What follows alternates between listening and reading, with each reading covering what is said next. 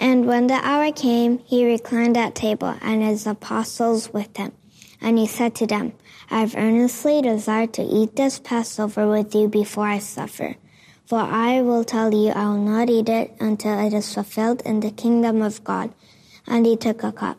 And when he had given thanks, he said, Take this and divide it among yourselves. For I tell you that from now on I will not drink of the fruit of the vine until the kingdom of God comes. And he took bread, and when he had given thanks, he broke it and gave it to them, saying, This is my body which is given for you. Do this in remembrance of me. And likewise the cup after they had eaten, saying, This cup that is poured out for you is the new covenant in my blood. But behold, the hand of him who betrays me is with me on the table. For the Son of Man goes as it has been determined, but woe to that man whom he has betrayed and they began to question one another, which of them it could be who was going to do this. A dispute also arose among them as to which of them was to be regarded as the greatest. And he said to them, The kings of the Gentiles exercise lordship over them, and those in authority over them are called benefactors. But not so with you. Rather, let the greatest among you decline as the youngest, and the leader as one who serves. For who is the greater one who reclines at table, or the one who serves? Is it not the one who reclines at table? But I am among you as the one who serves. Do you remember a significant meal which marked your life? As I pondered this question, I remembered a meal beside the Congo River in Kinshasa, Democratic Republic of Congo. I'd spent a few weeks working on some difficult projects with Congolese brothers and sisters. It was our last evening together. So they took me to a, a restaurant in downtown Kinshasa, and we ate crocodile. It was meaningful for me not only because it was the first time I was eating crocodile, but more importantly, because of the things that we shared. We had lived through something really important together. We were brothers and sisters in Christ. Uh, they were making a sacrifice to bless me, and they wanted to do it. Because of the setting, the journey, the relationship, and the sacrifice, the moment was filled with meaning. Around the world, families and friends gather around meals. They share food and socialize and bond. Each culture celebrates important moments around special meals birthdays, weddings, anniversaries, and festivals. For disciples of Jesus, this meal is the big one. It's the Lord's table sometimes referred to as the Lord's Supper, communion, the farewell meal, and the Eucharist, which just simply means the giving of thanks. And this meal is all of these. This meal, it points to the major turning point in all of history. Because of who Jesus was and what he did in fulfillment of this meal, our human story has been forever changed. We can't go back. At the center of our story we find Jesus. Let's set the context for today's passage, Luke 22. In Luke chapter 18, Jesus begins his journey toward Jerusalem. He tells his disciples that he will be taken, mistreated, and killed, but he will rise again. The disciples do not understand. At the beginning of chapter 19, Jesus meets a corrupt chief tax collector, Zacchaeus, in Jericho. Jesus goes to his home. Zacchaeus surrenders everything to Jesus, his whole life. And Jesus says, Today salvation has come to this house. For the Son of Man came to seek and to save the lost. Remember that line. At the end of chapter 19, Jesus continues his journey. He travels from Bethany to Jerusalem, riding a colt. As he enters Jerusalem, one week before the Passover, many are proclaiming him to be the king who comes in the name of the Lord. The religious leaders challenge his authority. They want to destroy him. And Jesus weeps over the city of Jerusalem. What does Jesus do the week prior to his crucifixion? Luke 21 tells us that Jesus spends the final week before his death teaching in the temple, early, Every morning, people come to hear him. They hang on every word. Jesus teaches all day and then retires to Mount Olivet, just outside the city, overlooking Jerusalem. As we turn to Luke 22, the day of the Passover feast is very near. Why would Jesus want to celebrate this meal with his disciples?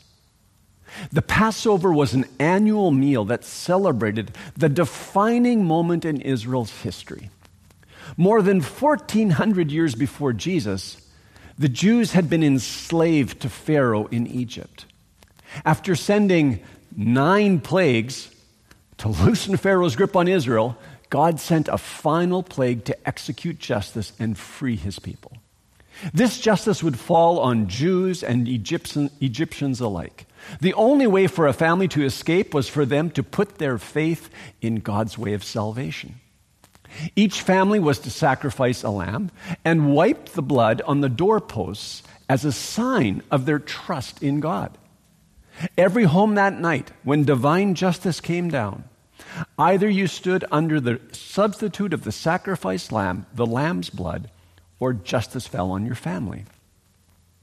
If you were under the blood of the lamb, death passed over you and you were delivered. That is why it is called Passover because of this 10th plague, Pharaoh pled with the people of Israel to leave. And God delivered Israel from Egyptian bondage and led them through uh, the Red Sea to freedom. This event is known as the Exodus. Before Jesus, for more than a thousand years, this Passover meal was the most important annual event in Israel's calendar. It remembered their deliverance. Yet at the same time, this annual sacrifice of the Passover lamb pointed forward for centuries to the night when Jesus would recline at the table with his disciples. It would be his last Passover meal with them. As Jesus and the disciples gather for the meal, Judas has already conspired with the religious leaders in Jerusalem. The fact that Judas' betrayal is already in motion renders this meal and its significance even more poignant. Jesus' betrayer will be at the table, listening, participating from beginning to end. In order to prepare for the Passover, Jesus sends Peter and John into Jerusalem, rather secretly. He tells them what will happen, and it happens exactly as he has predicted. Peter and John enter Jerusalem a man carrying a jar of water meets them. Now, this would have been an unusual sight, something easy to notice, because carrying a water jar was considered to be the work of women. So they see the man, and they follow the man into a home. The master of the house shows Peter and John to a large upper room, already furnished. This must have been a very encouraging moment for Peter and John. Jesus has foreseen everything. He's sovereign over this entire moment. The Passover had to be prepared in a certain way. The meal included four moments when the host, holding a cup of red wine mixed with water, got up and explained the feast's meaning. The four cups represented four promises made by God in Exodus chapter 6. The first cup was lifted with the preliminary course to bless the day. It represented God's promise to free Israel from their burdens in Egypt. The second cup was lifted after an explanation of the day's meaning, and it coincided with the singing of praise psalms. Psalms 113 to 118 were sung. This cup represented God's promise to deliver Israel from slavery. The third cup followed the meal of lamb, unleavened bread, and bitter er, herbs. It represented God's promise to save Israel with his powerful outstretched arm. The fourth cup followed the final moment of singing praise psalms. It represented God's promise to take Israel to be his people. God promised to be their God. Now, with this in mind, As we walk through today's passage, we'll pay special attention to what Jesus says at the Passover meal. Luke 22, verse 14. And when the hour came, he reclined at table and the apostles with him. Luke writes that the hour has come. It's the evening hour. It's the Lord's hour. It is his moment. Despite all the tension in Jerusalem around his person and his mission, despite the betrayal of Judas and the suffering he will face, Jesus and his Father are sovereignly accomplishing their purposes in this very moment. In Luke chapter 22, verse 22, Jesus declares that he will go as it has been determined. It was determined in eternity past. What was planned but from before the foundation of the world will happen in this moment. So, first of all, Jesus confirms God's sovereign eternal purposes at this meal. Nothing is out of control. God was in control at the time of the Jewish exodus from Egypt. God is now sovereignly present at this Passover in Jerusalem. As Jesus contemplates the cross, he reclines at table knowing that his Father has all things in his hands. The cross, it will not be some tragic mistake or a human derailment of what God had intended. It will be the reason for Jesus coming. It is God's plan from before the beginning. Throughout the meal, Jesus gives thanks. Gratitude. Gratitude is certainly the sentiment of those who rest in God's sovereignty. Jesus is sovereign over our moment today as well. We live in an interesting time. Many sense that something is shifting on the global stage. The world is rattling. Global powers jockey for position. We experience increasing surveillance. During the week of teaching in the temple, prior to this Passover meal, Jesus talked at length about the end of all things. We live in a time to be awake, to pray, and to remember the meaning of this Passover meal. It is a moment to remember that Jesus is sovereign over this moment in our personal lives, our church family life, and the world around us. Nothing falls outside of God's sovereign hand. And so it's a time to give thanks. Remember, gratitude is the sentiment of those who rest in God's sovereignty. Jesus is present with us today as we participate in his meal. This is what he said to his first disciples. Luke 22, verse 15. And he said to them, I have earnestly desired to eat this Passover with you before I suffer. For I tell you, I will not eat it until it is fulfilled in the kingdom of God. Jesus earnestly desires this moment with his disciples because, firstly, it is an opportunity to look back. As we said, this meal represents that first exodus from Egypt and all that it meant for Israel as a people. The meal is a moment of intimate fellowship, remembering God's first act of salvation on Israel's behalf.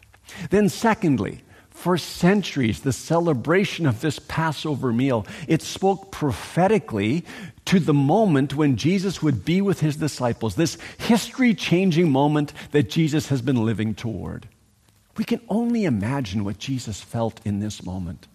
He will fulfill the Passover's meaning. And then, thirdly, this Passover meal is a pledge to have another meal in the future when everything will be fulfilled in the kingdom of God.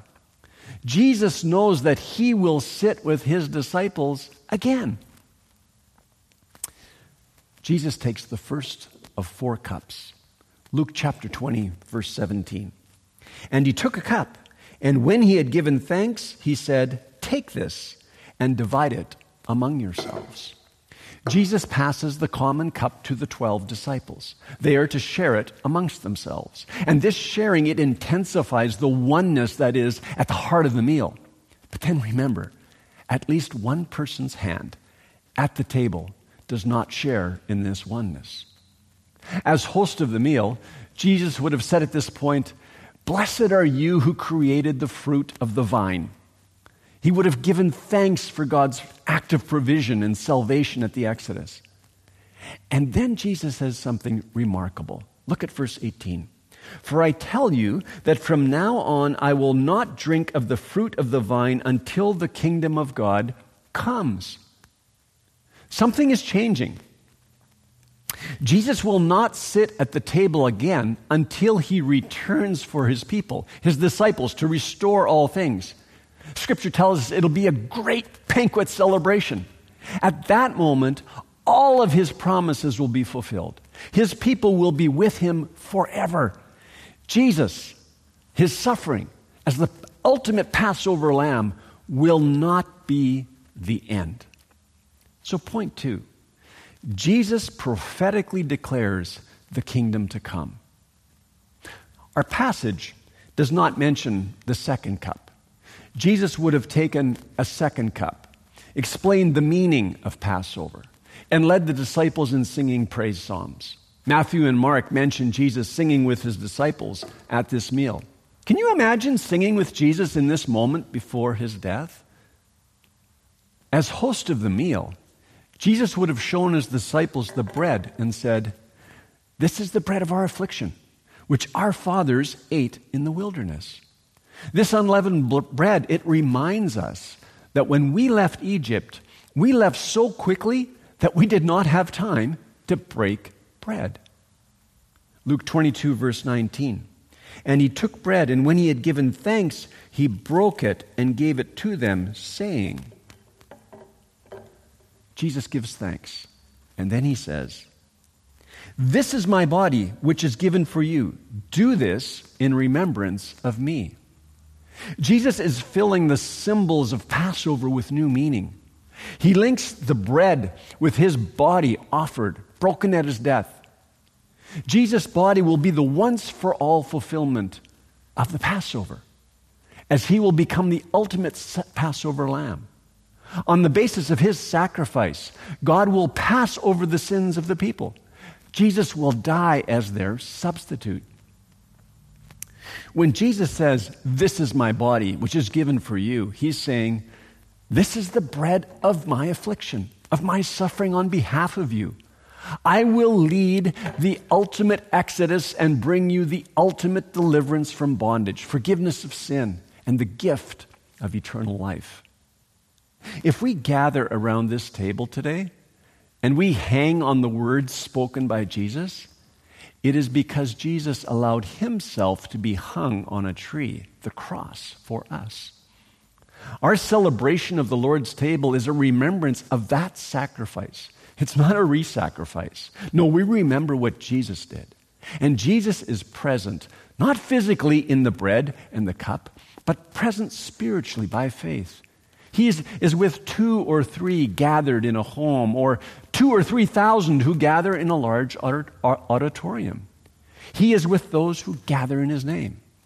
As we receive the bread and the cup, he's present to, to strengthen our faith, to fellowship with us, and to feed our souls.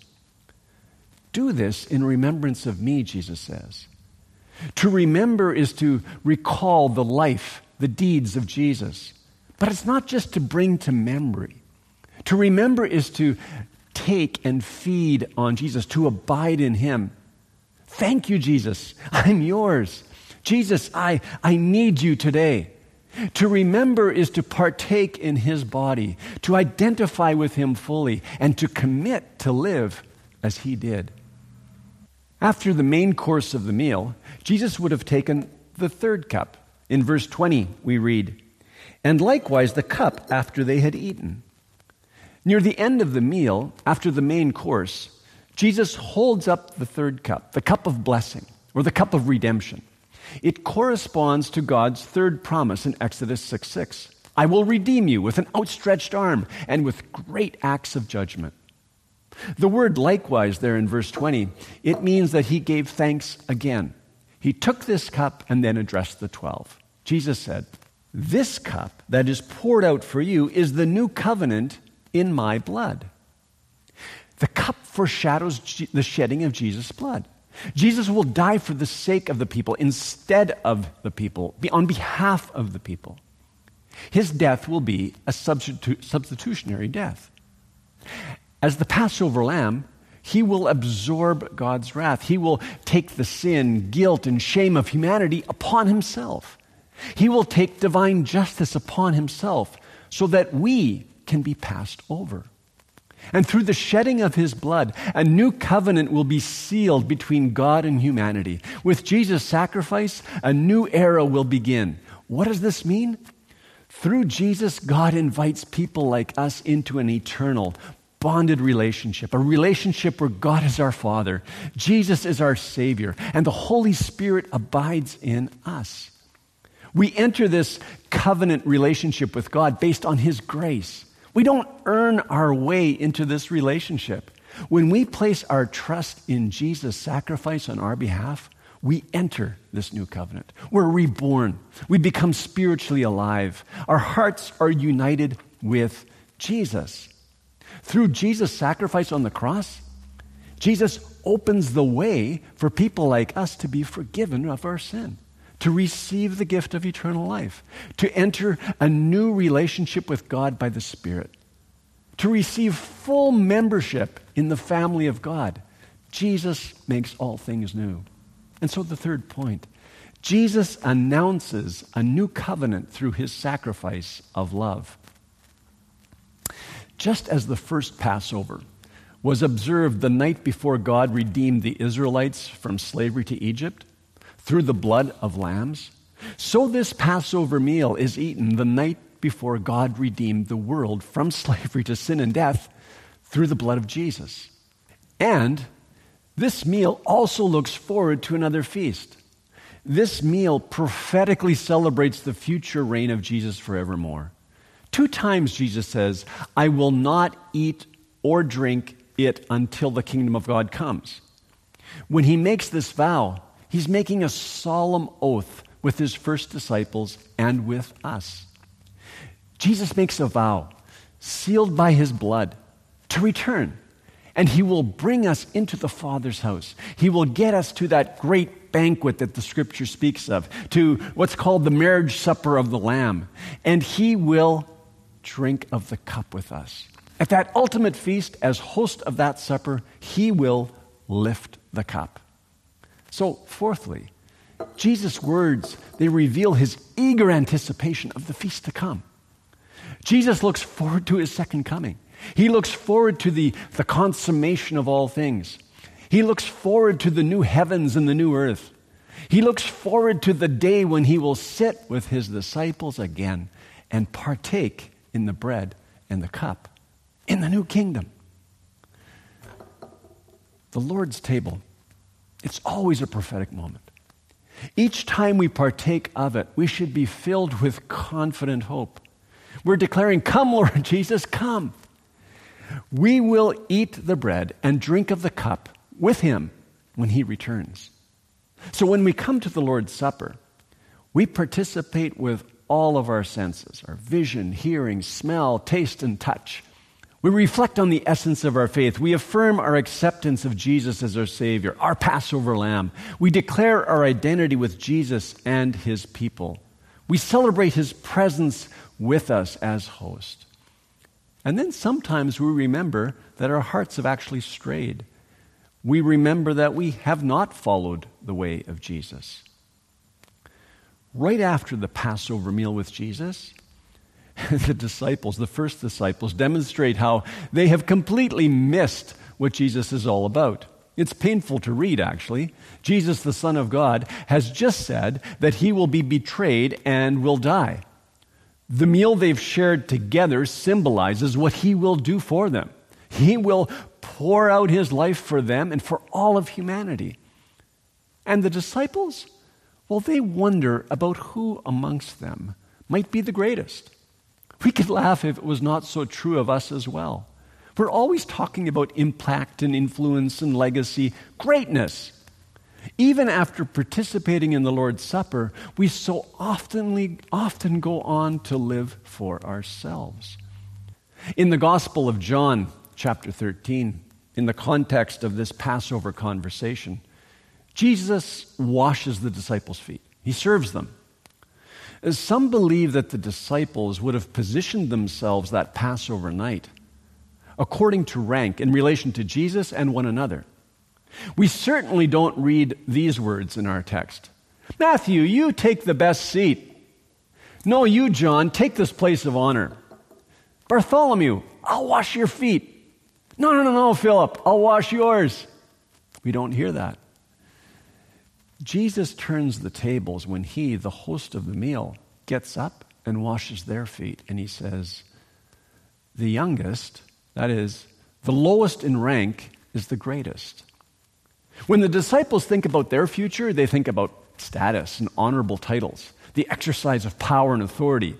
They betray what Jesus has taught them.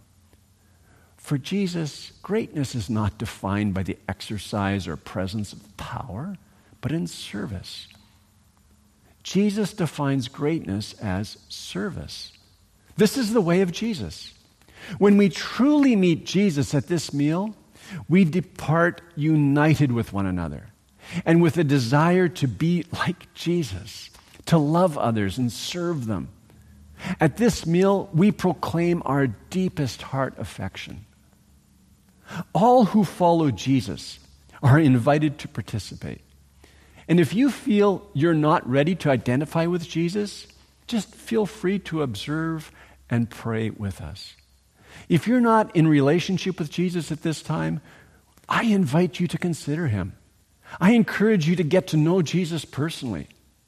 Remember what Jesus said to Zacchaeus, that tax collector in Jericho, and all who had gathered in his home I've come to seek and to save the lost. Jesus gave his life for your salvation. And we who identify with Jesus, who say we're followers of Jesus, we need to remember our oneness with Jesus. May we remember that, that we need to forgive and, and be forgiven to make things right.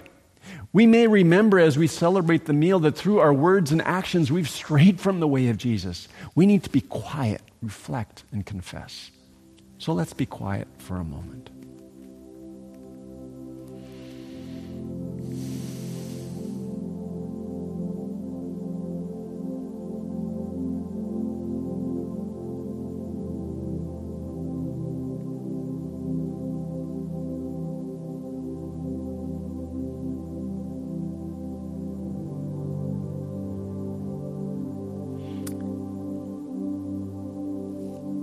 On the night when um, Jesus was betrayed, he took the bread and he said, This is my body, which is given for you. Do this in remembrance of me. The body of Christ broken for us. Let's participate together.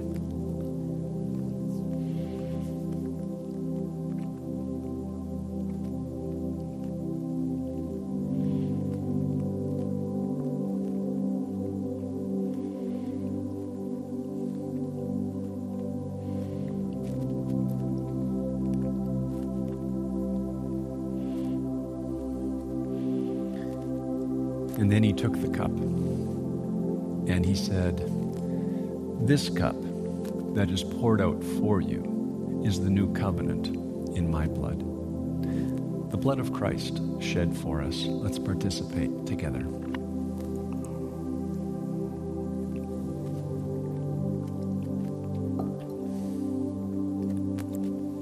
Let's pray.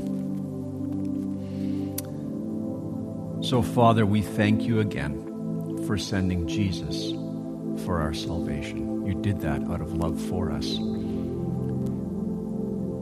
And we thank you, Father, that you have drawn us to your Son. Jesus, we thank you for coming.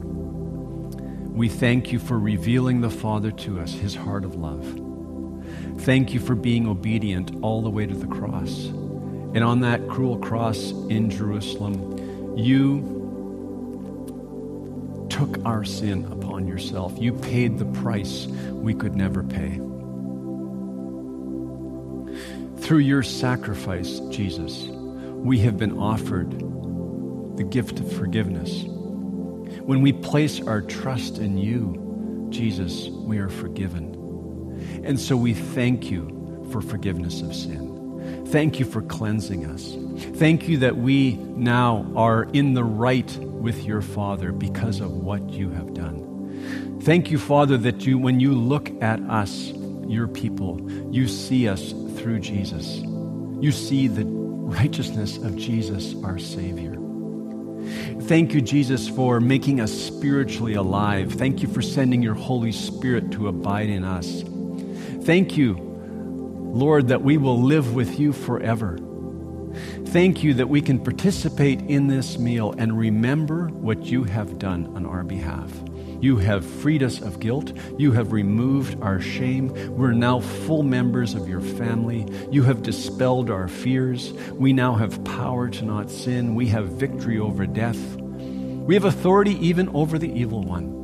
We do not need to live in fear. We can live with confident hope because all things are in your hands. And we know that you will return as you have promised. And on that day of your return, we will see you face to face and we will celebrate this feast with you and you will lift the cup. We look forward to that day eagerly, Jesus. And so we pray, come, Lord Jesus, come. In your name we pray. Amen. God bless you.